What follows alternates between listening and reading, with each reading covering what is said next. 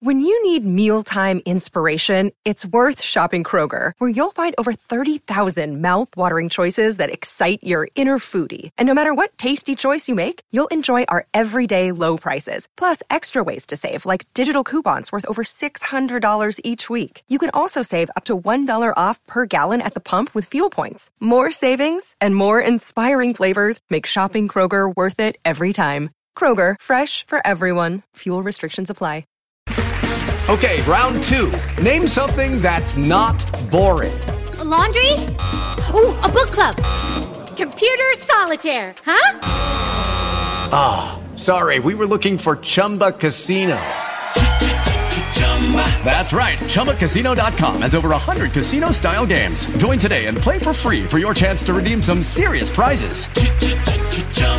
ChumbaCasino.com. No purchase necessary. Full prohibited by law. 18 plus terms and conditions apply. See website for details. This episode of Barca Talk is sponsored by Audible. With 425,000 titles to choose from, you'll always have something to listen to. Get a free 30-day membership including one audiobook and two Audible originals by going to audibletrial.com slash barcatalk or follow the link in the notes for this episode.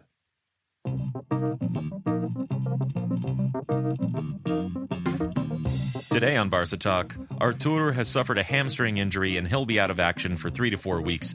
The FC Barcelona B team goalkeeper Iñaki Peña will be seeing more of the first team bench while Jasper Cillessen recovers from his injury. And the FCB first team couldn't get a win in either La Liga against Athletic Bilbao or in the Copa del Rey against Real Madrid. First, the news. In the winter transfer window, while the signing of Frenkie de Jong from Ajax dominated the headlines, Barcelona also signed Brazilian right back Emerson, currently on contract with Italian club Atletico Mineiro and playing on loan with Real Betis in La Liga. Emerson, just 20 years old, will join Barcelona next year for a fee of 12 million euro on a five year deal. The Department of Integrity and Security at La Liga have identified five possible cases of match fixing this year three matches in the fourth tier, one in Segunda B, and one in the Liga Iberdrola, the women's top tier, have been deemed potentially suspicious by La Liga. Last season had a total of 29 games given this classification. In a deal finalized with Spanish prosecutors last week, Jose Mourinho, former manager of Real Madrid, has accepted a 12 month prison sentence and a fine of 2.2 million euro after admitting to tax fraud. The tax evasion is alleged to have occurred between 2011 and 2012, while Mourinho was managing Real Madrid. He will serve no actual prison time, as Spanish law allows sentences under two years to be suspended. The Independent reported last week that Chelsea are among the clubs scouting Philippe Coutinho and keeping track of his performance at Barcelona. Chelsea could lose Eden Hazard at the end of the season to the likes of Real Madrid, and the Independent's report points to Coutinho as a possible replacement. When asked about the prospect of selling Coutinho by Radio Cope, Barcelona president Josep Bartomeu said, We do not want to sell Coutinho. Coutinho himself was less definitive on the matter, telling beIN Sports after Barca's 6 1 defeat of Sevilla in the Copa del Rey, nobody knows what will happen in the future. Barcelona midfielder Artur Melo has suffered an injury to his hamstring. He's projected to be sidelined for three to four weeks. Spanish newspaper Sport spoke to a medical expert about the injury. The doctor is not personally involved with Artur's medical care, but he described three possible scenarios of hamstring injury and implied that Artur's could be the least severe, requiring only rest, physical therapy, and easing back into training rather than surgery. We'll discuss Artur's injury more in just a moment. All right, this is Barca Talk. I'm Brian Henderson in Buffalo, New York, and joining me, as always, is Gabriel Quiroga in Madrid. Brian, Brian, my Barca brother from another mother. What's going on, buddy? What is going on? Um, not much. You know, you know, it's just, we finished the second week of school, and uh, I'm trying to teach this class that I've taught before in a very new and different way. It's a lot more fun. It's actually less work day to day, but it does require a lot of planning, a lot of curriculum planning. Uh, but it's it's fun. I got these kids clapping, I have them singing, and I'm enjoying it. So that's that's the important thing is that I'm enjoying it and that they if they learn along the way of me having a good time, that's fine. But mainly it's just about me having fun. so yeah, like class is going well and oh man, all right, I have a weather story to tell you. But okay. it's not just about the weather. I'm not just going to talk about the weather. But as you know, I live in Buffalo and it's a snowy, icy tundra, a cold, unforgiving place at times. and that's the season we're in right now. So we got really icy conditions last Wednesday.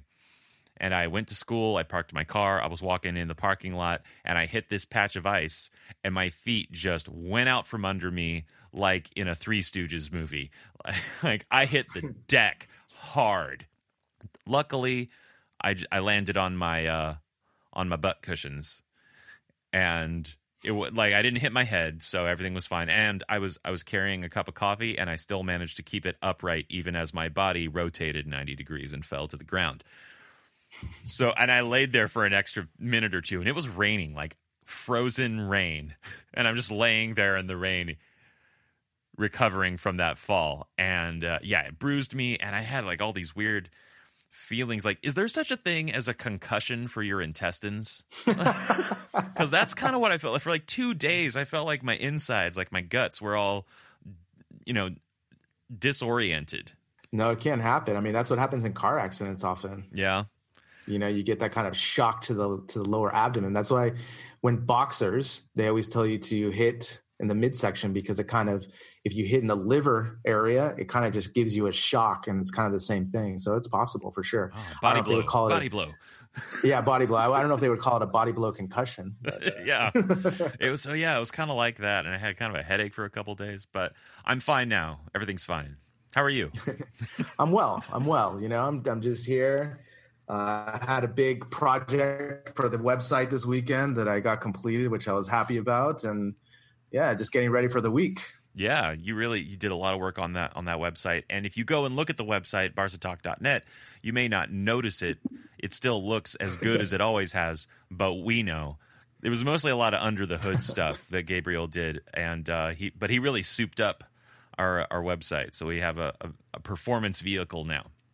So we, uh, I mentioned in the news segment about Arthur's injury, and we want to focus in on that for just a few minutes and talk about sort of the implications of that, the consequences, and uh, you know what we're dealing with now that Artur is injured, has this hamstring injury. Yeah, I mean, this is huge news, right? Because especially of how well he was playing previous and how important he is to our possession game, and you know, this comes to question who's going to take his place. So does that mean Aleñá gets more playing time or Sergio Roberto?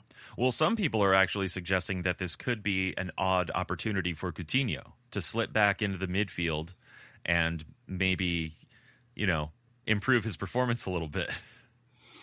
I mean, I think that's a terrible idea. Yeah, it just it I might mean, be. I mean, just because he he's shown lately that he doesn't have the ability to hold the ball and make correct passing decisions. You know, just like in the Clasico.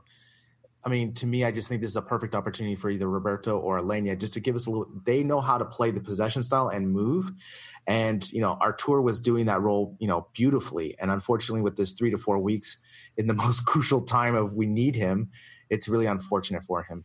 yeah, it's not not a good sign. But so getting back to possible replacements, like I said, I have heard some people suggesting that it could be an opportunity for Coutinho, but I agree with you that either Aleñá or Sergio Roberto would be better off in there. And Semedo has really been stepping up in the last several weeks. He's been getting more and more starts. He's been seeing more minutes.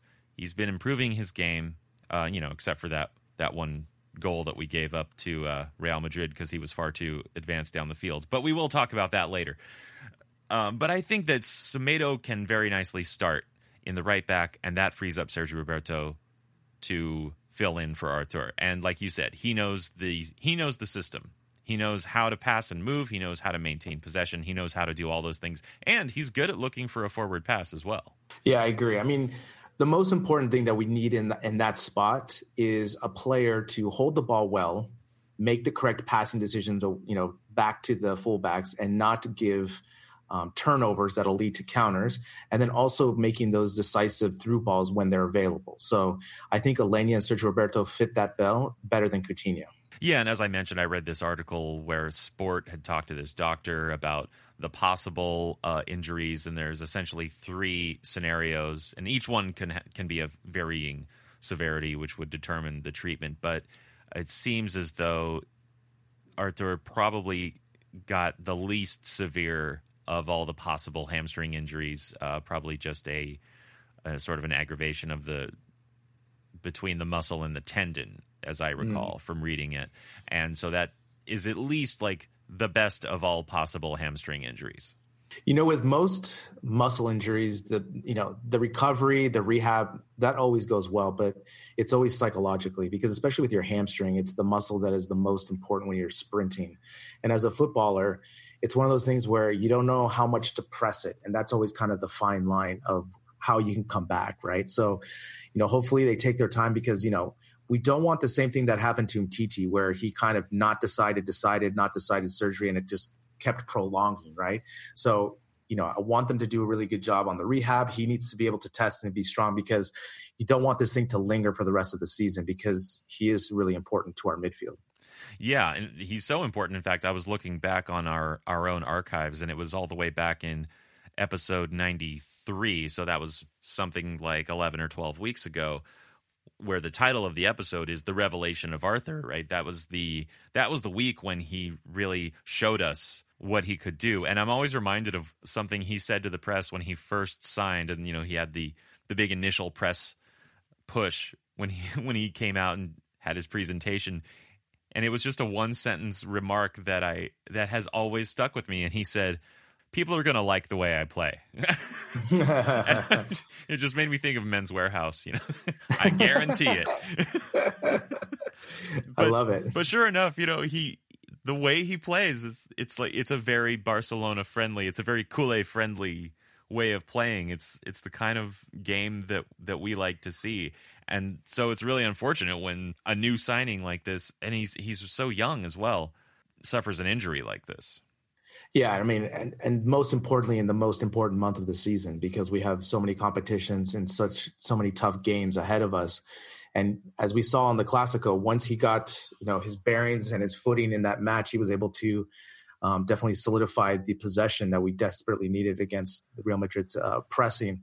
Now, you know, I just hope again with muscle injuries, it's always super difficult of how far they can push it. So I just hope he comes back fully healthy and then just helps us in in March and April. Yeah, and when he does come back, he's probably not going to be at full strength. You know, he's going to have to ease his way in. But yeah, he's going to miss. You know, he'll miss the uh, the weekend match against Athletic, of course. He'll miss the Valladolid match. He'll miss the Champions League against Lyon, Sevilla in La Liga after that, and even potentially the second leg against Real Madrid, and maybe even the La Liga match against Real Madrid on March second and that's that's a lot. We have a lot of important games coming up, and it's very unfortunate to not have him available. But also, can be a blessing disguise. Maybe it gives Aleñá and Sergio Roberto more playing time, and they're on the field, and you know creates more opportunity. And you know maybe we see Aleñá step up or Sergio Roberto step up in the midfield, and you know we always want to see Roberto on the midfield because he has you know something about him for the big matches. And so you know that could also help as well getting him more playing time uh, especially not being a defensive liability also at the midfield.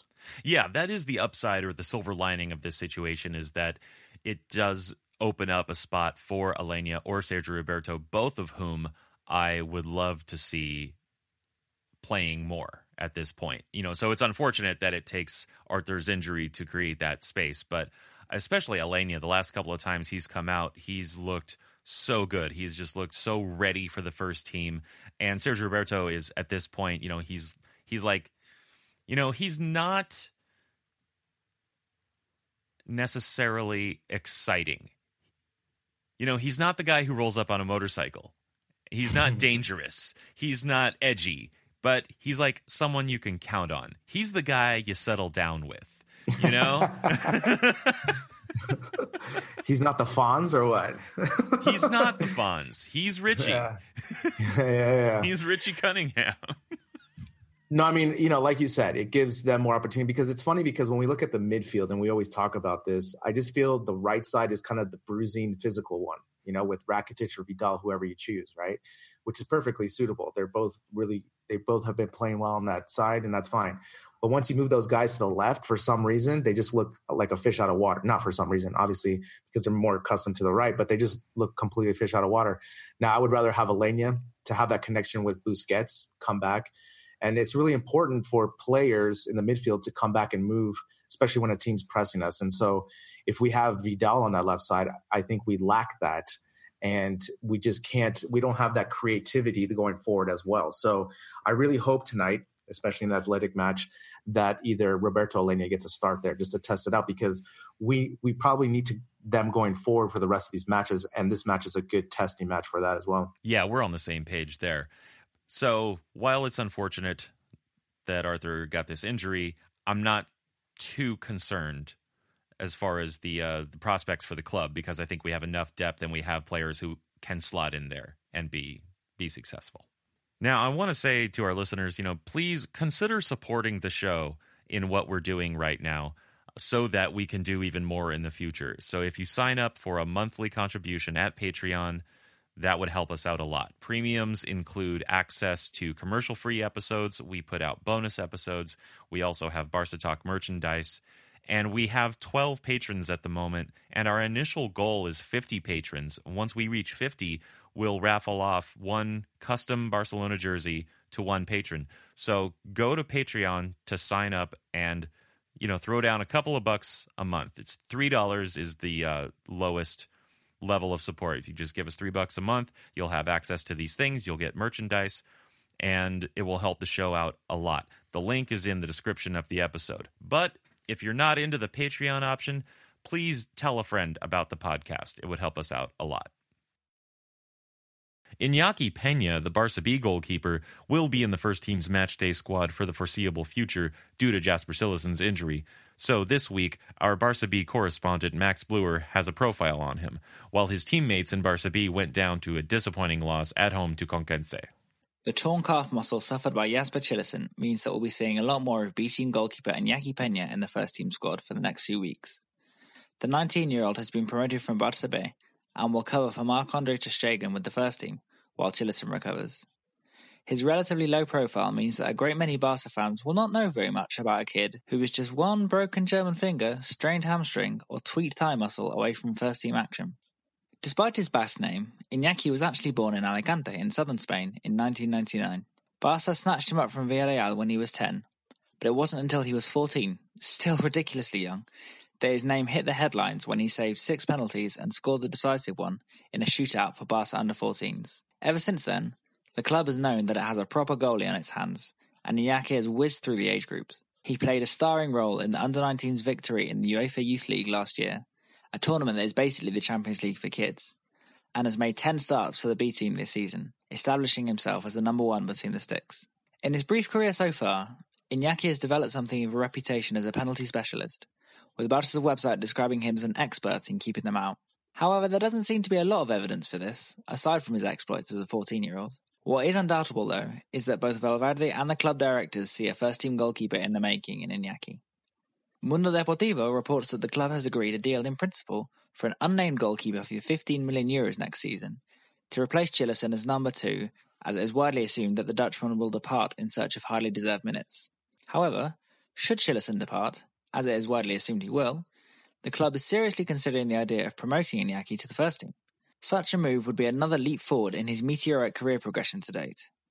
He was the first of the UEFA Youth League winners to renew his contract and officially made the step up to the B team in the summer, a clear sign of how highly valued he is within the club. Leaving to one side his penalty saving exploits as a 14 year old, there is little doubt that Iñaki possesses what they like to refer to here as Barca DNA. As well as excelling in everything a goalkeeper must, blocking shots and dominating his area, Iñaki is comfortable with the ball at his feet and can be relied upon as the basis from which to start attacks. Bearing in mind Barca's stratospheric wage bill, it makes sense for the club to promote as many youth teamers as possible, rather than bringing in more experienced pros, whose wages will inevitably be much higher. Plus, of course, everyone likes a youngster making his way in the first team. Turning to Iñaki's teammates, Barça succumbed to an unexpected and a bit undeserved 2 1 loss at home to Conquense on Saturday. Garcia Pimienta's boys had taken the lead in the 10th minute when Carlos Perez tucked home after a delightful ball over the top from, of course, our boy Riqui Puig. Barca dominated the first half, with Riqui doing his best Iniesta impression, time and again escaping his marker in midfield with those incredibly quick feet and some remarkable upper body strength. Perhaps he's not quite as stick thin and frail as he looks. The kid ran the show for his team, and so would have been particularly unimpressed with what happened at the end of the first half. In the 42nd minute, Oriol Busquets gave the ball away in midfield, allowing a Conquense midfielder to run at the back four before Pablo Aguilera stuck one across Jokin Ezkieta and into the back of the net. And barely a minute later, as the ref was thinking about blowing for half time, a corner was swung in and Conquense defender Pereira rose highest and looped his header in at the far post, beyond the despairing dart of Ezkieta, who will be in goal for the next few weeks while Iñaki is off with the first team. So despite dominating the first half, Barca went in a goal down against a Conquense team desperately fighting to stay out of the relegation zone. The second half progressed as might have been expected. Plenty of pressure from Barca, but Conquense never really looked troubled, and there were precious few opportunities to speak of as the team lacked any real cutting edge. Congolese winger Merveille, on loan from Getafe, made his debut and did make a couple of incursions down the right, but Riqui was much more subdued, and without his influence there was very little creative spark. Merveille wasn't the only arrival on the final day of the January transfer window. Gabriel Novais, a centre forward, also arrived, on loan from Sao Paulo. Sadly, though, we probably won't be seeing him in action until April, due to the tortoise-esque speed with which any sort of bureaucracy happens in Spain. Interestingly, Barca tried to loan him to second division Nàstic, with whom he would have been able to debut immediately. But for reasons to do with the Segunda División being 100% professional and Segunda B being a semi-pro league, he wasn't. No, I don't really understand it either. But regardless, the move was foiled by the damn paperwork, and so Novais will spend the next couple of months training and adapting to life and football in Spain. It's a real shame because, as we've seen over the last few weeks, Barca are lacking in the centre forward position, with neither Rafa Mujica nor Abel really scoring enough goals to nail down the position. There was a departure from Barca too, with Canadian winger Jean-Yves Balou heading off on loan to Albacete for the rest of the season.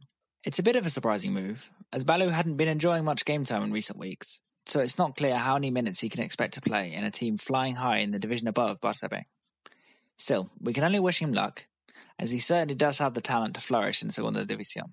Barca will seek to get their promotion push back on track next week with a trip to Olot. That was Max Bluer. Now, we got this phone call this week from uh, one of our listeners, Carlos in Houston, and uh, he has a he has a complaint about a lot of something he's hearing in the media.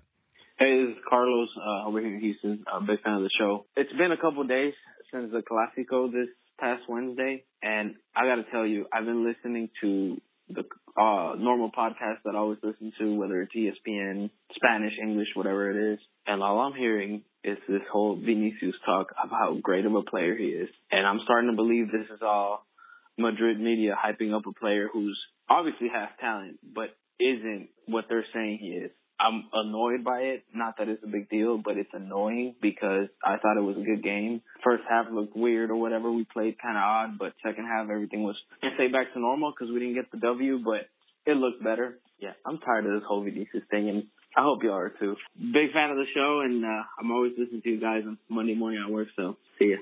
I I heart this phone call so much because I have the exact sentiment because it's completely true. I mean, here in Madrid, they have built him up as the next Neymar or even better. And fortunately or unfortunately, since he has started, the run of Madrid have coincided. Now, I think he's a good player, but I just think he's a one trick pony. But man, I mean, on the talk shows here, they I don't know if it's his name that they love saying more or or what. But yes, he's a good player. But I, I definitely just think he's a one trick type of pony. He reminds me a lot of Robinho when he does the bicicleta, all those, all those moves. But to me, I know he's really he's 18 years old. I get that, but man, the Madrid press love putting him up. I'm they're, they're ready to put a statue for him in front of the Bernabeu, pretty much. yeah, Vinicius. It does sound. He sounds like a Roman gladiator. so I can understand why it would be fun to say it. But anyway, thanks, Carlos, for that call and a good point that you made. All right, now we're going to work backwards this week and let's shift to La Liga. And before we start talking about the athletic match that Barcelona played, uh, do want to mention the Madrid derby that took place on Saturday, where Real Madrid took three points from Atletico in the Wanda with a 3 1 win. And this uh, made me check into Solari's record since taking over, which actually is pretty good. He's got 10 wins, two losses, and one draw. He's brought them up from ninth place at match day 10, which was Lopetegui's last uh, match in charge, to now being in second place. So, of course, our bias towards Barcelona might lead us to remain skeptical, but it is kind of hard to argue with results like that. I mean, it looked at one point like they were completely out of the title race, and now they're within five points with 15 games remaining. Six points. Yeah, I watched this match yesterday, and again, Madrid is playing with a lot of momentum. They're playing with confidence. But I think Solari made two key moves. I mean, he's gone to the youth movement, which I think is great because those players he had in Real Madrid, um, Castilla, basically when he was coaching them. So he has a good relationship with them. But again, the younger players are hungrier and they're going to follow his tactics and his, you know, basically what he's asking.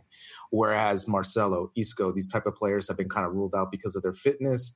They've been kind of, I wouldn't say lazy, but they've been very comfortable in their role. And so having that shakeup and then also basically Benzema, you know, being the, the, best number nine in the world as well. That's also helped. So, yeah. Uh, but yeah, I mean, you can't argue with the results. And again, you know, I watched this match yesterday and Atletico looked very unimaginative with their 4-4-2. They just barely did anything. They had a nice goal by Griezmann, but Madrid basically controlled the entirety of the match. Yeah, and I think we'll have more to say about how Madrid is playing now uh, when we talk about the Copa del Rey match, which will be in the next segment. But for now, let's shift over to the Barcelona match in Bilbao against Athletic at the San Mamés. It was a scoreless draw. And uh, yeah, speaking of being uninspired and unimaginative, I think I think we would I think we would uh, have to suffer from that affliction this weekend as well. I mean, my gosh. I mean, where I mean, where do we start with this? Because it's up to you. You know, I mean, this is the thing. I mean, yeah, I mean, this is the thing, Brian. It's like you have these fixtures, you know, every year. And for for me, I always know the tough matches are going to be in the Basque country. You know, whether it be in the Anoeta or the San Mamés because of the weather and the style of play that they play. I always know it's going to be difficult. And this was no different. And the lineup for me is just baffling, Brian. Vidal and Rakitic in the midfield again. Yeah. Yeah. And, you know, I have two things to say about uh, Vidal in particular being in the starting lineup. One, I wish Aleñá had started instead. And when he did come on, I thought he looked sharp and he didn't have enough time to really work himself into the game. So he's not really an impact player. So I think that Aleñá needs to be getting more starts. Secondly, about Vidal, I just keep thinking, why why didn't we just hold on to Paulinho? wow. Honestly, like because know, we let Paulinho go and then we signed Vidal ostensibly to replace Paulinho and to bring what Paulinho brought, but he's not bringing it the way Paulinho did.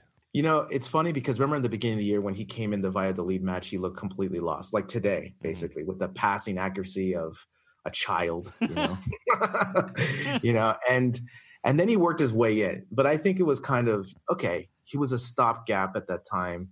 He looked okay, but he's like for me, I don't want to rely on him in the midfield. You know, for a spot start, that's great, but to play him consecutively with Rakitic, where there's no imagination linking up the play, and especially in this match, I mean, how tired and bruised did we look in this match? I mean, you could just tell in the first half the movement we were lingering everywhere. We couldn't do anything. And that's why, like, for example, tonight we needed to go younger, fresher. For example, why didn't Boateng get the start? Right. You're telling me that Boateng couldn't do more than what Suarez did tonight? I think he t- could have easily done more.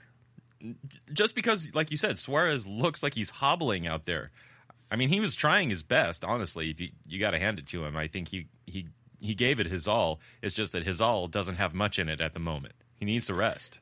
Yeah, you know, you know when you play FIFA, it has like the energy bar of those yeah. players. You know, I mean, that's what we need. You know, like I even tweeted, why can't we use the FIFA rankings to mix and match our starting eleven? Because you know when you can tell like creativity, power, you know, aggressiveness, this type of thing. Again, Brian, I mean, the midfield was just a big problem for me. I wanted to see Aleñá start. You know, again, the other thing that was a big surprise for me was Semedo. Semedo playing on the left back, this poor guy. They put him in right back, left back, you know, anywhere he can. And he, I think for me, he had a really good showing tonight. He didn't, you know, have any defensive lapses. He provided the speed down, but obviously there's just no comparison without having Alba there. Sure, but you know, we've talked about the possible, you know, the solutions or the attempts at solutions that Valverde has tried to, uh, you know, to back up Alba when he's unavailable or whatever. And of the three things that Valverde's tried, putting Vermaelen in left back, putting Juan Miranda in left back, you know, bringing him up from the B team, or putting Semedo there, I think Semedo is the best option. And he really does look just about as comfortable on the left as he does on the right, which is a really nice thing to have. That's that's a luxury. Yeah, definitely. I think also just the latest run of games that he's had, just more confidence in playing. I think just today was just another contribution to that. I mean, I think, you know, for I just wanted something better in the midfield. You know, that was my biggest contention. And obviously, Suarez getting a break. Also, Messi didn't look completely healthy as well. Um, you know, and again, Coutinho. I just want to cry. Like uh, he had a better second half, yes, because he was in the middle and doing more things. But at the same time, man, in the first half, I mean, I just counted how many times did he go in the middle? Like more than four times. How many times did he lose the ball? He just was not doing anything. And yes, every time he gave the ball to Messi, he would just kind of crash into him, and there'd just be so many athletic Bilbao players in that zone. Yeah. You know, I was thinking during this match, the thing with Coutinho, and here's why I keep thinking about him as a midfielder, because when you think about what we need on Barcelona from a, a forward, he's really not. He's not a Barcelona forward. I don't know, like if that makes sense. Whatever, whatever kind of tactic that Valverde is trying to play, or if you're playing with the likes of Messi, Suarez, or even Dembele, the forwards need to have a certain kind of ferocity and speed and incredible touch. And he does have a very good touch but he also he doesn't have those other things necessarily. I really do think he's as far as far as barcelona goes he's a midfielder. Maybe on liverpool he's a forward but at barcelona he's a midfielder and they really need to start moving him back and playing him in that way yeah because in the second half he was starting to move it around especially when he was giving the ball to Messi and then kept going to the right side, right? Because of course we didn't have anyone on the right again, you know? Yeah. Again, this is it's just all about the formation, the spacing of our team and again, he has to be able to read the team, especially going into practice 2 days before and saying, "Okay, Suarez definitely needs a break. We need to put Boateng. We need to put Aleñá, give him the start. And if he doesn't do well, then you have Vidal to put him in. And at least that'll kind of cover up because the Kool-Aids wouldn't be upset because at least you tried Aleñá. Right. And plus, if you're looking for a replacement for Artur, it's not Vidal. It's Aleñá. it's the a natural replacement, really. Exactly. Exactly. Kind of a and, and also, no-brainer. yeah, and also just the way you mean you can see just the the passing ability, the touch that Aleñá has. He's just so comfortable on the ball. He's he's never looking down. Right, and he's You know? got that that youthful energy to him. Yeah, That yeah. was that was definitely something because it became really stark when he came on. Just how tired the other guys looked. Not just because they've already been playing for sixty some minutes, but even from the beginning of the match, they looked they looked tired from you know Wednesday Thursday's match. Exactly. I mean, he looked has fresh, a- and he's like, "I'm 21. I could do this all day. Let's play too." he has like what that youthful dumbness, you know, where he just doesn't know what's going on, kind of a thing. He's just out there playing. You know what I'm saying? He's just out there playing. You He know, just just, having fun. Yeah, yeah. But again, you could just like you said, that's a great observation because you know when he did come, you can just see comparatively how much pep in his step he had. You know, Well, let's let's talk about the silver lining or the bright spot. So, a draw is uh, not the worst, but mainly I want to, as far as bright spots, I have to highlight Ter Stegen. I mean, I logged statistically, I don't know exactly how many saves uh, he's credited with, but I I personally took note of four incredible saves. There was that first little uh, moment in the 17th minute where he makes the diving save on Susaeta's shot, and then he punched it, just barely managed to punch it away on the corner that resulted as well. 24th minute, he saves the the bicycle kick from Raul Garcia. 82nd minute, the Williams point blank shot, he gets in front of it. And then in the 86th minute, another great save. I mean, what can you say? Top three goalkeeper in the world. I just wish he was Spanish and played in the Premier League, and he would get more pub. You know, Right, right. But People but would yeah, talk but- more about him. Yeah, I mean, he just had a solid victory, especially in tonight's game, where especially that Williams shot in the 82nd minute, because that was the game. That was Yeah. the game. Because if they get that one, I mean, I had no confidence we were going to come back in that because just the way we were so sluggish and unimaginative. So again, Ter Stegen, you know, super underrated again. um, you know, outside the FC Barcelona community. I mean, we all know how good of a keeper is, but man, that save at point blank. And I just love the way he kind of does the follow through save. You know, like he makes the save and he just kind of looks, he's like, yep, I saved that. you know, and just kind of raises his hand. Yeah, well, watch- yeah, he had to put his hand out to save it. And then he's just sort of frozen for a second and he falls back on his heels a little bit. Yeah, yeah. I, yeah, I think even he couldn't believe that that, that worked. yeah, it's almost like when you I don't know if you remember like White Man Can't Jump where he shoots the three and just leaves his hand up there. Right. You know, it's the kind of it's the kind of same framing of that save. So again, Ter Stegen, you know, like I always say, until he becomes the German national uh, goalkeeper, then he'll become he'll get even more credit and more publicity as being one of the top goalkeepers in the world. Yeah, and as long as he stays healthy, man, I the sky's the limit for him. He could he'll have many many years as a top goalkeeper in the world. He's already there. He just needs the rest of the world to catch up with him. And as long as he stays healthy, he's going to have an incredible career. So, another bright spot is that now the entire team has a full week off before they play Valladolid. And that should not be so harsh a game. And I think that Valverde should still take that opportunity to maybe even give Suarez more rest. I think against Valladolid, Boateng should absolutely get the start. Malcom should start. Aleñá should start. Busquets and Rakitic should get a rest. Piqué should get a rest. But you know that's not going to happen. so, I mean, even it, what's going to be even worse now is because he's going to be like, oh, it's a full week off, so they'll be fine, and that's how he's going to look at it. He's not going to, you know, manage their minutes or anything like that like for example, you know, I totally agree with what you said. You know, put Malcom, put Boateng, but I, I just don't think it's going to happen. This is almost one of those matches where we can completely get healthy, quote unquote. You know, where we win 6-0 or that type of match. So that's what I think he's kind of gambling on to use the strongest eleven and get that cohesion, to get that mojo back, as opposed to maybe putting a, a, substitute squad or some subs and then winning one nothing, but barely. You know what I'm saying? So mm-hmm. that's why I think he might use it. Even though I would agree to kind of, for me, I would use the starting eleven just switch Boateng with Suarez. Yeah, and and Dembele because he, yeah, you know he came in just as a sub. He looked actually pretty good, but you know he needs he needs some game time. No, get back into the swing of things yeah, it's really good to have him back because man, he, you know, what he does for us that no other player really does up front is he gives us balance either on the left side or on the right side by stretching the defense and also using, you know, his speed to the byline. Because by doing that, that creates the passing lanes in the middle.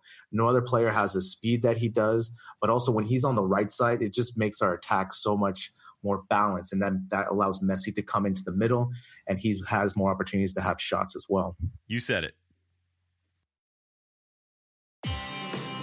We asked one of our listeners, Zach in Cincinnati, what he likes about Barca Talk. The fact that you guys tie in a lot of the peñas in the US and it almost feels like my own little peña that I'm a part of because there isn't a lot of that culture in Cincinnati. You don't really hear about the US side of it a lot. And he's not just a listener, but he is a monthly supporter through Patreon. The reason that I started to do the Patreon was when you guys wanted to send the kids to the Barcelona camp. That was something that I thought was really cool, something that I can get behind. Patreon supporters are the primary source of support for this free podcast. But as a supporter, you get more than just the podcast. I do like having the little sneak preview podcast early in the week. Really, it's just kind of feeling that collective membership of being part of this own little peña. Bonus episodes, commercial free episodes of the regular podcast, and Barca Talk merchandise. These are the benefits of supporting Barca Talk. Check out the premiums you get with a monthly contribution at Patreon. Just follow the link in the notes for this episode. So, working backwards to last, what was that, Wednesday, Thursday, Copa del Rey semifinal, first leg against Real Madrid in the Camp Nou, and we got a 1 1 draw. The upside of it, of course, was uh, Malcom scoring his goal. The downside was being scored upon. I mean, yeah, I mean, we were lucky to get a draw because, you know, the first 30 minutes, Real Madrid really came after us. Um, did you have any questions or surprises with the starting lineup?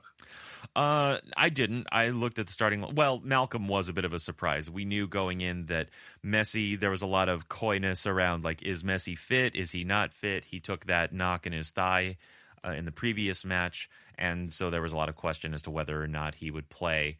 And uh, sure enough, Valverde, Val, good old Val Green, went with the uh, his his continuing Copa del Rey strategy, which is to uh, give some people a shot in the first leg, and then if we suffer too much in the first leg, to bring out the big guns for the second leg. Yeah, definitely. So the other thing too is, you know, with Malcom, it was funny because the reports here in, in Madrid, Brian, were coming out in the afternoon that Messi was going to start on the bench. And you know how we always talk about the insiders here in football. They don't really have inside information. They just like to tweet. But they were actually they were actually they just correct. say stuff. They just like to say stuff. They just like to grab headlines, right? Right. But they were actually correct this time. So the news did come out to to be confirmed. But then the other thing, as you, as you just said, the Malcom starting at first, you know, it was a shock, but I was really happy with it. I you know, as I, I tweeted before, I just have a soft spot for him about his perseverance, about how he almost went to Roma. He almost got transferred this winter, and he continues to work hard and practice. And, you know, he came through with us in this match. The other thing, too, was funny, Ryan. Before the match, they went around the stadium. They said, Do you know Malcom starting? People were like, What? They're like, they were so shocked. So they were all completely shocked as well. But hey, man, um, the, the starting 11 was strong, you know we were we were going to be a little bit physical because we knew Madrid, you know, these derbies and these Clásicos are always physical. Um, but yeah, Malcom was definitely the the surprise, but kind of not, especially with Messi being injured.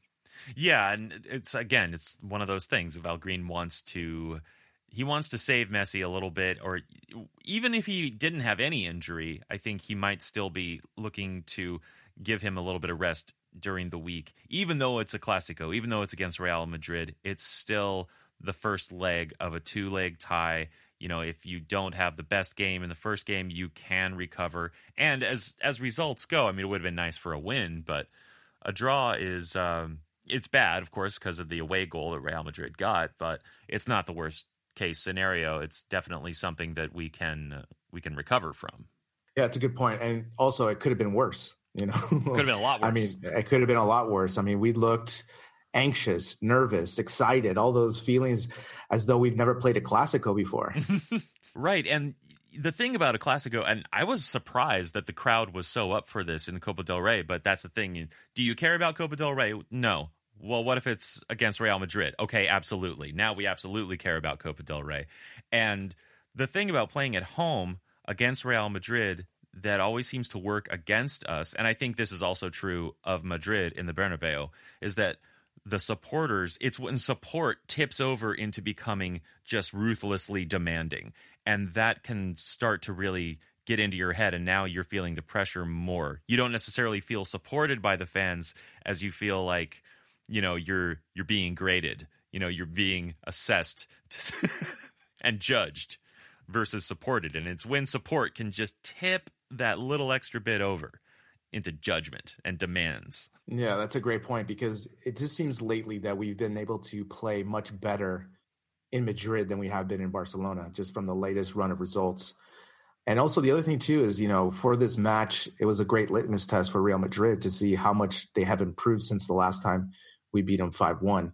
And obviously, you can see it's with Solari putting younger people in, um, they're adapting to his tactics. They're actually trying, you know. So these are these are things that are that are happening, and you know, um, what can you say about the first thirty minutes? They were, it was nail biting for us, you know. Yeah. Especially the way Madrid was on us every second, and you know that's kind of the the first thing I kind of want to talk about is the Real Madrid press.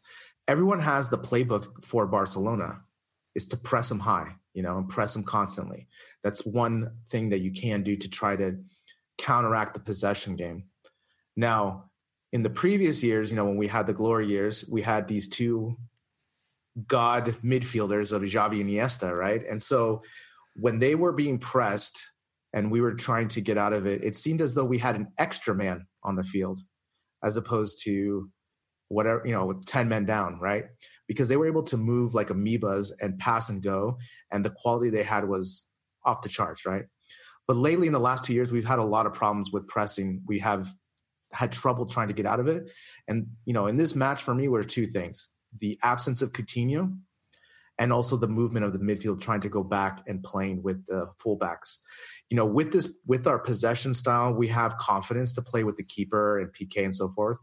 But in this match, it seemed as though we didn't have that. And a lot of times we are just going for long balls to relieve pressure. Right. And just to clarify, Coutinho was on the pitch, and yet he seemed completely absent from the game. Exactly. And that's the thing. You know, we, you know, I was hoping maybe since we weren't playing with Messi that we would go into a 4 4 2 more conservative lineup just to kind of be more uh, sound defensively, but we didn't. We were in a 4 3 3. But when Artur got the ball, he couldn't move as much because Alba had to stay home. And so when Coutinho didn't come to help, you know, Artur had to give it back to Busquets, and he was automatically pressured by the two midfielders. And Rakitic didn't have a good game in the first 30 minutes with that crucial turnover that led to a counter for Vinicius. And so, you know, with the pressing of Madrid, they were aggressive, but I knew at the same time they weren't going to be able to do it the whole match. We just had to kind of withstand it and figure it out, and we eventually did. Yeah, and so the the three factors that go into how we're not handling their press very well. One, there was pass accuracy because there were there was a lot of um, a lot of poor passing going on on our on our end of things. I mean the uh, the stat that I have on that is in the first half we had an 88 I'm sorry 85 and a half percent pass accuracy, which is not bad by any measure really. It's a little low for us, but it was mostly like in those high press situations is where we uh, were making the bad passes. Then there was also the like you mentioned when we had Xavi and Iniesta, the way that they passed and moved and protected the ball helped us maintain the possession and deal with that press. And so we don't have we have quality players, but right, at least in this game, they weren't moving quite so well. They weren't protecting the ball quite so well. You combine that with mistakes in passing and you start to give up the ball. And then there's also the third issue, which is how the players are positioning themselves in relation to one another, right? I think there are still problems with positioning at times where the player with the ball doesn't have enough passing options. No, I mean that's a great observation because it just seemed as though, you know, when they wanted to pass at feet, they didn't. And when they wanted to lead someone, they didn't. So it was always like the wrong decision, you know, it was, it was the yin and the yang of passing. And obviously you, you didn't get that as much with Xavi and Iniesta because they had such fluidity with each other. They understood where the ball was going to go. And not most importantly though, they anticipated the movements of their of their teammates you know, in this match for me, it was it was as though as they never had practiced the rondo before. Yeah, you know? it's like that's what you practice the rondo: tight quarters, press, move the ball, one pass, move. You know, and in this match, it just seemed as though we had never played with each other. And I think it all comes down to as well having the security blanket of Messi as well you know, with Messi not being in the midfield, he's he's a, he's an extra midfielder essentially. He can hold the ball, move, and make, and he can also take on three players. So that's a really nice, a nice feature to have on your team. And it's now when nice. he's not, it's there, nice to have. It is nice. it's nice. It's nice. But when he's not there, you know, we kind of try to figure it out. We depend on Luis Suarez too much, and again, our midfield eventually figured it out. And also, it was a combination of the pressing wasn't as high and as aggressive as it was in the beginning. But all those factors, you know, those first 30 minutes was nail biting, and Madrid could have really gone up three goals in that first 30 minutes. Yeah, and the thing about a press, I mean, general press tactics are that you want to dominate the center, both horizontally and vertically in the field, and you want to push the ball out to one side. And now you have your opponent, you know, so if you're Real Madrid and you're pressing, you've got Barcelona now on one wing, you've got Semedo isolated. And one area of Semedo's game that is one of his weaker things, I think, is when he's out on the on the touchline, not in an attack, but when he's just when he's dealing with press, he's getting double teamed, is making that quick decision and making the right decision to either put it back or put it square or put it forward. He tends to play with the ball a little bit and he's trying to work himself into position. And that's you know, that's admirable but uh, he tends to lose possession. So if you can push it out to his side, you're going to be able to exploit a weakness and press him. But also, the way to counter that is to make sure that you have players coming, you know, you have forwards coming back to support him or something like that. And that also wasn't happening. Yeah, it was just a mixture of everything. The other thing, too, is, you know, have you ever watched indoor football, Brian? Once or twice. Yeah. So, you know how they have the confidence to play with the goalkeeper and the back line as though it's not really a true back line because you have to use everyone, right? And that was the beauty, that is the beauty of Barcelona, that we were able to kind of apply that same kind of principle, but on the field, right? Which is a difficult thing to do when you're playing because in your mind, when you're playing, you're saying, okay, yes, uh, I'm going to use the fullback and try to play it like football sala, this type of style, but it's more difficult to apply. Now, Semedo, like you said, it's a great point. Like Semedo just feels uncomfortable sometimes, not uncomfortable. He feels pressed, and so he tries to make dance moves, or he tries to take the player one on one instead of passing and going and moving the ball around left and right. So again, that's a great observation because once they move the ball to Semedo, they just pounce. They double team that. And then Rakitic not reacting fast enough, Busquets not coming, helping enough, Malcom, everyone, then it's Semedo 1v3 essentially. And so that happened in the first 30 minutes. But again, Semedo's, you know, his ability to bomb down that line eventually broke up that press, you know, but like as we talked about, in the beginning he got sucked up a couple times where you were where you were yelling hustle yeah. get back get back. Well that's how we gave up the goal right? Because you got uh, you got Vinicius going up against Piqué and that should not be happening it should not be happening. I mean, especially on that play, right? So we go up and then we lose the ball on a terrible pass. They count immediately to that corner where Semedo just came. And as you noted, Semedo is jogging back because he doesn't think it's a threat. But then Vinicius realizes that he's got Piqué and he pounces on that opportunity, makes a great cross. You know, as we talk about game of inches, Lenglet misses the header, goes right to Benzema's foot. He centers it. Vázquez hits it. And again, it's just tic tac toe. You know, it's, it's these moments that, you know, when Madrid scored first, it just gave them that extra momentum and confidence to press even more for the next 20 minutes. Yeah, and Piqué, by the way, had an amazing game. Uh, some some have called it a man of the match performance, but in that particular moment, that's just not a situation that you want Piqué to be in to be trying to cover Vinicius. You you want Semedo to be back there, and he was just jogging back rather than hustling. Yeah, the other thing too is you know when Vinicius had that space he's dragging Piqué out, and that means that Lenglet has to come out, and then Alba, you know, so it creates a chain reaction. And like you said, Piqué had a masterclass uh, performance in this match, but in this moment, Vinicius exploited him, and Piqué had to respect him because he didn't want to give up the speed into the cutback for the shot. Right. He had. I mean, he had no choice. It was just. It was. Uh. It was an unfair situation. And how dare they? How dare you take advantage of your opponent's vulnerabilities? Exactly.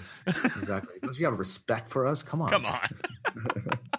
so let's but let's talk about the uh, the ghost of Philippe Coutinho who was playing in this match. I mean, this guy's killing me, Brian. I mean, killing me, you know, because we need him to step up. Mm-hmm. Do you think he has unfinished business in Liverpool that he is so he's he, on the astral plane, he's he's disconnected from Sorry, I, yeah. I, had to I had to bail on that. Uh, I'm going to say no, but the other thing too is he just, he, he just doesn't have confidence, and it's crazy how the confidence and also just not understanding his role and just not feeling comfortable out there leads to this. With Dembele being injured, he's going to play, and t- you know, in this match, we looked as though we had one man down because Coutinho was non-existent, Brian, non-existent. And a bunch of times when he did get the ball, he would lose the ball because he he doesn't like to play with his back to to goal like that. It's not his his his role. And so when Varane was on his back or Carvajal, like he would just lose it and he would get flustered and pass in the middle and it would be a bad pass and would lead to a straight counter. Yeah. I'm going to coin a phrase here. And uh, unt- I, I'm going to use it until it is no longer true. When Messi plays, Coutinho appears. When mm. Messi doesn't play, Coutinho disappears. You know, I mean, we all know that everyone plays better when Messi's on the pitch because he is so great and he does so much for his teammates that he actually makes everyone else's job that much easier and everyone knows what to do around him. And some players I think are, you know, more equipped to to deal with the situation when Messi's off the pitch. And I think that right now Coutinho he's more confident and he's more comfortable when he has Messi to play off of. I don't think he's as comfortable playing off of Suarez and being the Messi. Yeah. Which I mean, that's it's not fair to ask anyone to do that. But, you know, to, to fulfill that kind of role.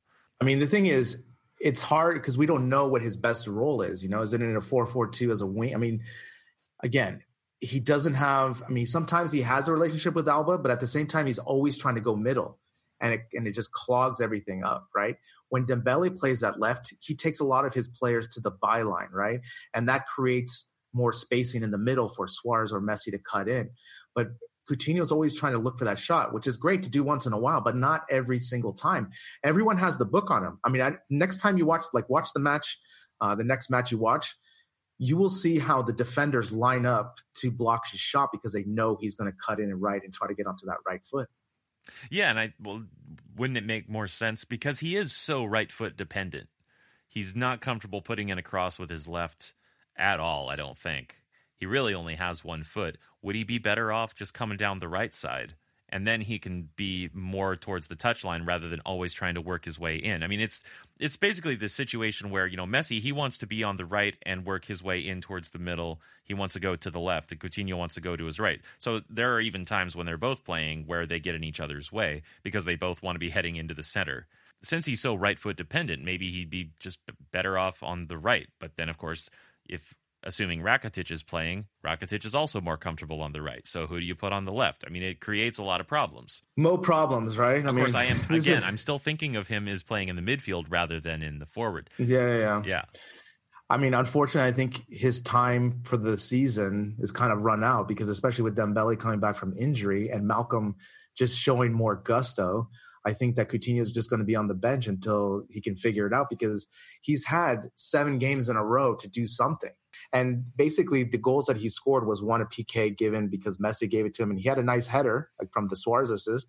But other than that, his performance it's just been awful. Now, I have something for you, Brian. I am I'm on the transfer or actually the whoscored.com website. Great.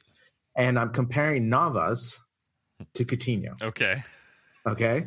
now, this is crazy, Brian, because they have this almost these yeah, Keylor Navas, the goalkeeper. right. Okay. They have the almost exact same stats. and I'm not kidding you, Brian. I'm not kidding you. It's crazy. So, for example, they rate the possession by how many times you lose it and so forth. Just to give you a comparison, Arthur had a 7.4 rating. Coutinho has a 3.3 and Navas has a 3.4. Oh wow! So Navas is actually better than Coutinho yes, in possession. Yes, okay. Coutinho had one tackle, Navas zero. Corners, Coutinho had one, Navas had zero. Right. so I mean, this is this is the type of performance that we're getting out of Coutinho in a Clásico. You know, and if we, and the way um, WhoScored did the whole complete rating, Navas got a 3.4 rating, and Coutinho got a 3.3 rating. Yeah, it was it was not a good day for him. But, but he hasn't had many good days. That's the thing. Yeah. But that's the thing is that in this match, you know, would it have been better to have Sergio Roberto up there. Yes. I think yes. You know, he would have given us a 4.2 rating at least. Yeah. The frustrating thing about it is that we have we've already seen Coutinho's quality. We know he has incredible quality. We know it's in there. So for me, it's not a question of is he good enough. He's definitely good enough. Because you know, we've had other players who we've, you know, Deulofeu, for example, right? I mean, I can always go back to him. He was like, oh, you know, La Masia kid with all this potential. He, you know, he's he's got quality, he's got skills, but he just wasn't quite up to the measure of what we need at Barcelona. He just wasn't up to the Barcelona standard. Whereas Coutinho is absolutely up to the Barcelona standard. You know, on average, if you take him in his entirety he has the quality that we need, but it hasn't been appearing lately. So the question really for me becomes how do we get it out of him? How does Val Green get it out of him? Is there is there something going on in the locker room? Is you know, let's let's do a full psychological breakdown. how is his relationship with his parents? yeah. I really think it just comes down to tactical and coaching for him and just putting him in the best position possible. And I just don't think that's happening. I think obviously Valgren is so in love and so fixed to the 4-3-3 and he'd rather put Coutinho out there because he is a superstar and we paid so much and to see him flounder like that instead of trying to adjust and trying to find the optimal formation for the team, you know, that's that's basically what a you know, a high level thinking coach would do. You know, I always think of for example uh, my basketball team, the Warriors, Steve Kerr is really great at this with these out of bound plays. He always gets free points because he develops these really great plays with the type of talent that the, that he has on the floor. And I think that's a really important thing. You know, for example, if I look at Solari, what he's doing with Real Madrid in the last couple weeks of in, integrating more younger players that are going to work harder for him, and he's getting the results. It's finding that kind of balance of the right scheme with the players. You know, for this four three three, it works most of the time, but I still have problems with it because when Messi's in there, I think we lose out on the right side. And I just think that having Coutinho pushed out wide even further may be better and more beneficial. But Valverde's is not seeing that, and he's getting the results. So at the same time, he's not really adept to really cater to Coutinho, right? Because he's still kind of surviving and getting these results. So why does he have to really get the maximum out of Coutinho? Right, right. Well, he might not have a choice if injuries necessitated. But the other thing about Valverde is that it's not so much that he's married to a 433, he just happens to be married to one right now. What he's really married to is not changing. He's very stubborn. Remember last year he actually ran a 442 a lot of the time and we complained about that.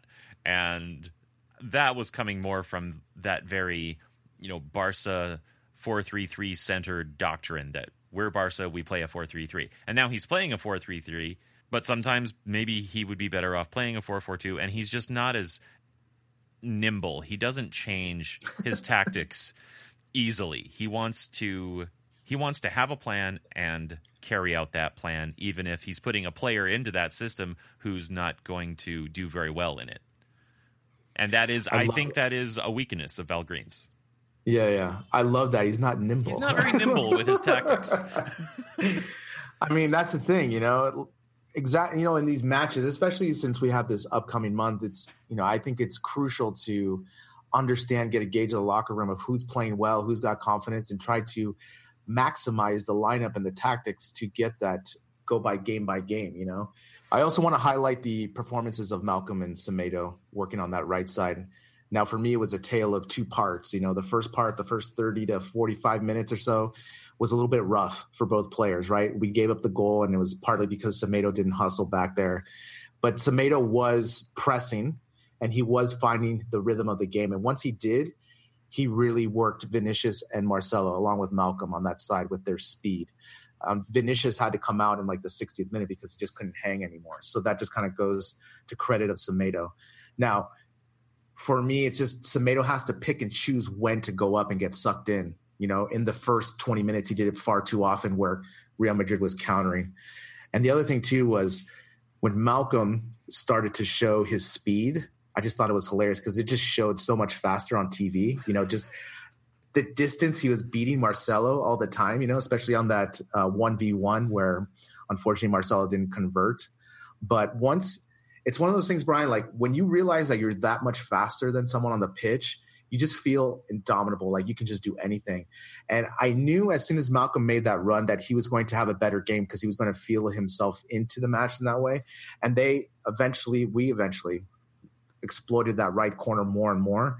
And I mean, great performances in the second halves for both those players. They started to link up better.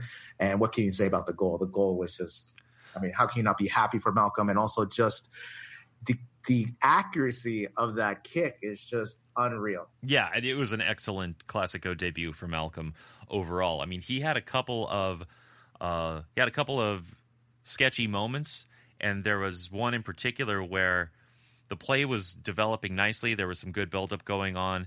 Uh, the ball gets passed out to Malcom, and it really seemed like a good opportunity for him to either put a cross back in or make a dribble, you know, continue the play for goal. But instead, his initial move was to touch it back, play it back, cool off the play, and the whole play broke down. And the crowd, speaking of when support turns ugly, right, the whole crowd was whistling at him.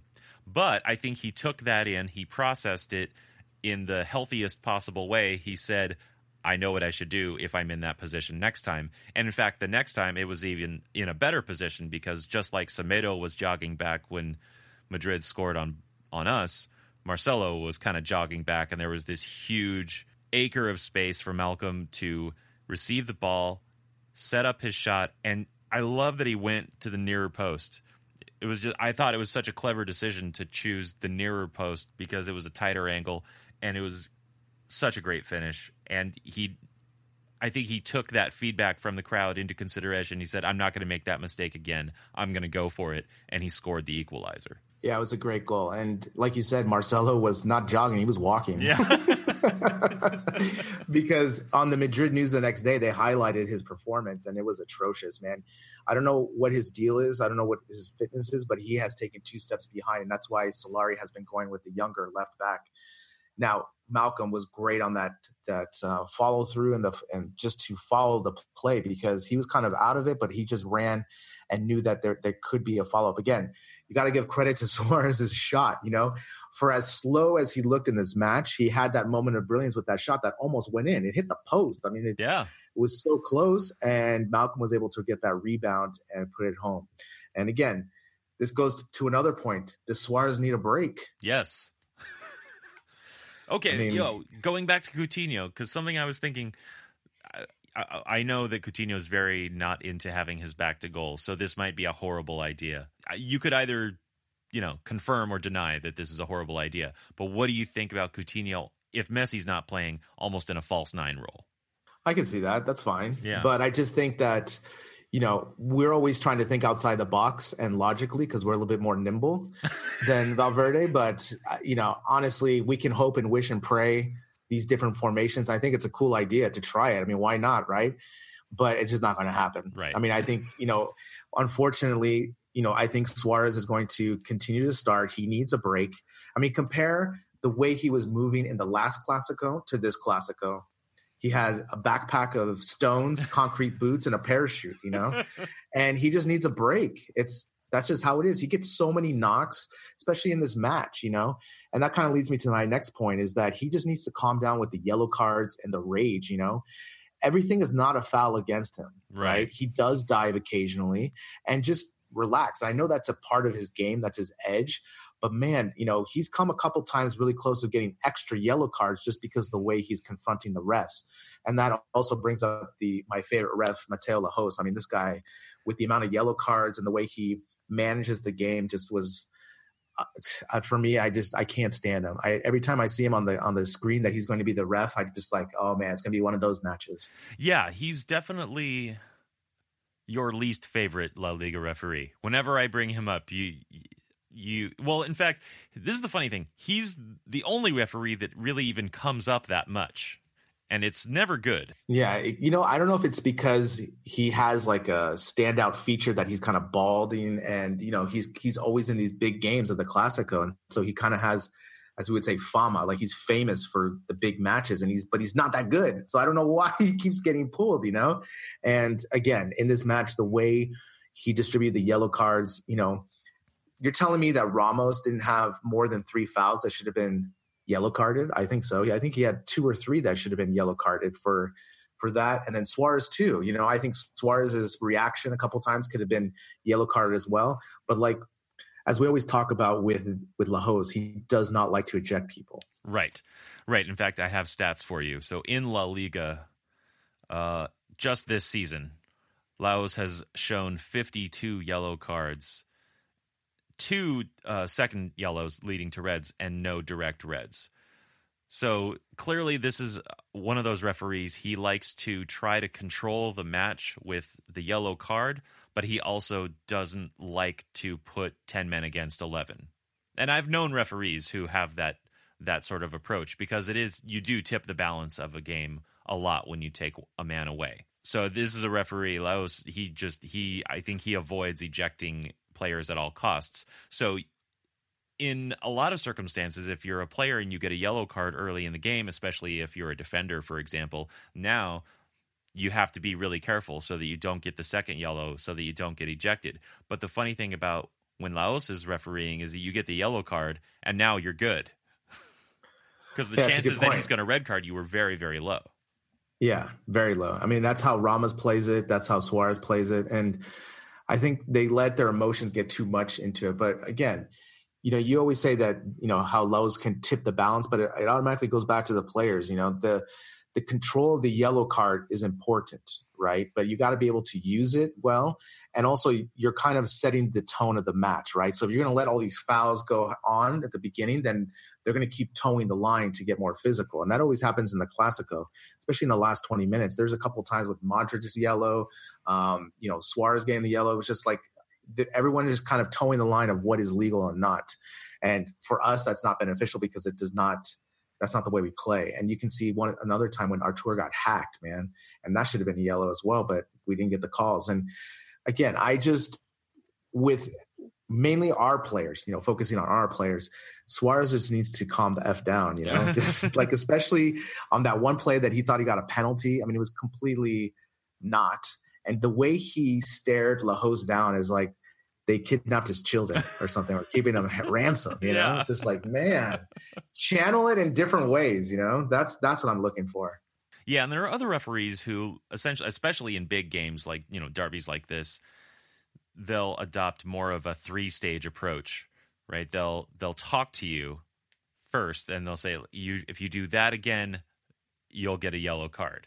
And then once the yellow card is out, now you know that the referee means business and they're not going to they're not going to hold up. They're not going to hit the brakes on the cards. So you really are in danger of a red card. But yeah, his his yellow cards have no teeth. It's almost better to commit a bad foul early in the game, get your card out of the way, and Lahoz is not going to eject you. So now you can you can run wild for the rest of the ninety. Yeah, I mean, this is the thing too that you know that's a good point. The three stage uh, effect or pr- approach is, I think, a good effect because you're setting the boundary, you're talking to them, then you set the precedent of the yellow, and then anything further than that is going to be ejection.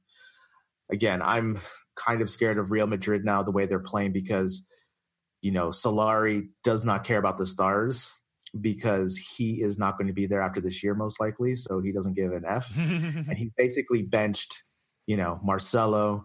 He's benching Casemiro. Like in this match, he benched Casemiro. And he's just using those young guns that are faster, going to listen to his tactics. And you know they beat Madrid yesterday, Atletico Madrid, and uh, you know they dominated that that match, and they're really playing well. So we'll see how they do at the end of this month, and how we do as well with the war of attrition of games and health and so forth. But man, those two games are going to be quite brutal at the end of at the end of this month. Yeah, and assuming that Real Madrid is going to press us in a similar way in the second leg as they did in the first, do you think that having been through that in the first leg that we'll be better equipped to respond in the second leg I mean, the, the best answer is if Messi plays, yes. if Messi doesn't, then no. I mean, that's really what it comes down to because we just play with this ultimate confidence when Messi's on that starting 11. And of course, we deserve it because Messi is the best player ever.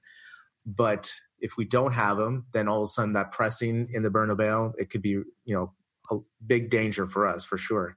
So hopefully, I mean, but this is the thing, Brian. It's not the first time we've seen this press, and that's right. that's the really kind of hard part for me to to analyze that because all the teams have the book on that, you know, to press Barca, press them high, and try to force them out wide to Semedo and try to get errors from Rakitic, and that's really kind of the playbook. And so, you know, these players know it; they should adapt to it. Now, hopefully, we'll see, you know, what happens uh, the rest of the week, you know, with the matches coming up against Athletic and and who's our next one? Valladolid. Valladolid so we'll after that, yeah. And they'll be playing at the Camp Nou instead of that horrible field they gave us when we first played them. yeah, you mean the golf course? I mean, yeah. with all the holes in there. Jeez, I, that seemed like so long ago, Brian. That was like I was 21 at the time, I believe, or something. yeah, I had just kissed my first girl. yeah, but so we'll hope for the, hope for good results from that second leg, and it will be nice to have a little bit of a break before the uh, Valladolid match.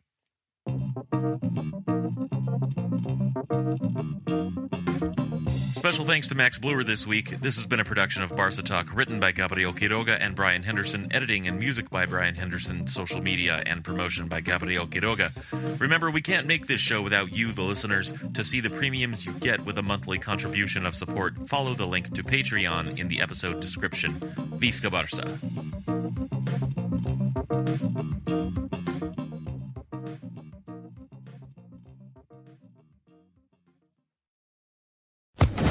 Official Podcast Network. Okay, round two. Name something that's not boring. A laundry? Ooh, a book club. Computer solitaire, huh? Ah, oh, sorry, we were looking for Chumba Casino.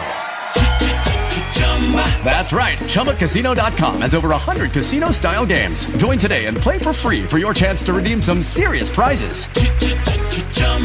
ChumbaCasino.com. No purchase necessary. Full prohibited by law. 18 plus terms and conditions apply. See website for details.